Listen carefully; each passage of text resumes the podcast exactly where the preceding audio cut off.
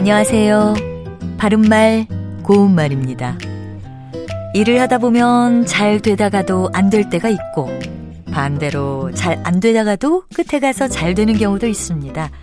어떤 고비가 찾아왔을 때 그것을 잘 넘기면 아무래도 좋은 결과로 이어질 가능성이 커지겠죠. 우리말 표현 중에 대마루판 또는 대마루란 것이 있습니다.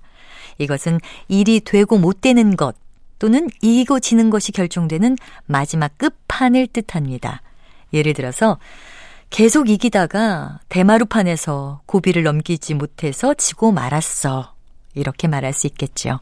그런데 대마루란 표현을 건축에서 사용하는 경우는 지붕에서 가장 높게 마루가 진 곳을 뜻하기도 합니다. 마루란 단어는 등성이를 이루는 지붕이나 산 따위의 꼭대기를 가리키는데요.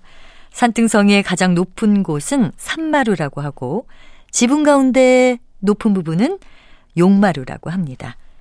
우리말에 마루 넘은 술에 내려가기 라는 속담이 있는데요. 이것은 사물의 진행 속도나 형세가 걷잡을 수 없이 매우 빠름을 이릅니다. 또 마루란 말에는 앞서 말씀드린 것과는 다르게 집체 안에 바닥과 사이를 띄우고 깐 널빤지 또는 그 널빤지를 깔아 놓은 곳이란 뜻도 있거든요. 대청마루나 툇마루 같은 것을 생각하시면 되겠습니다. 바른말 고운말 아나운서 변희영이었습니다.